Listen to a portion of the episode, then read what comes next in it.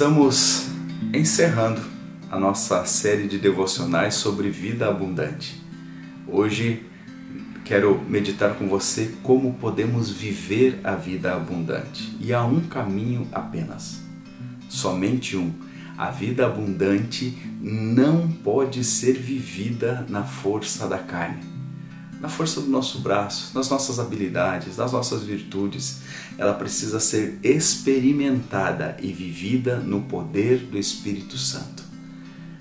O final do versículo 13 do capítulo 15 de Romanos fala de pelo poder do Espírito Santo. É pelo poder do Espírito Santo que nós podemos viver a vida abundante. Ele é o nosso consolador, ele é o nosso ajudador, dele emana todo o poder para uma vida abundante. Ele nos dá poder para viver, nos dá poder para morrer, ele nos capacita a viver em santidade e em amor. Ele que nos reveste de força, de entendimento para enfrentarmos as lutas, as circunstâncias, os problemas, as adversidades da vida.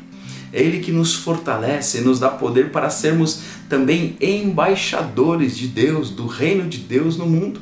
Por quê? Porque ao vivermos tudo isso, precisamos declarar, precisamos testemunhar acerca disso para que outras pessoas também experimentem esse poder e vivam isso.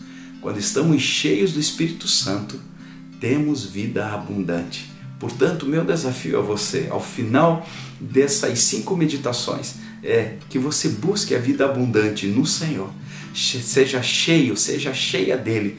Busque estar cheio do Espírito Santo, do poder do Espírito Santo, e sem dúvida todos os teus caminhos prosperarão. A sua casa, a sua família, os seus negócios, sua vida profissional, estudantil, tudo será diferente, porque o próprio tema que nós meditamos já diz: será, serão abundantes. Todas as áreas da tua vida serão abundantes a ponto de você transbordar na vida de outras pessoas. Por isso você deve viver, deve buscar viver a vida abundante no Senhor.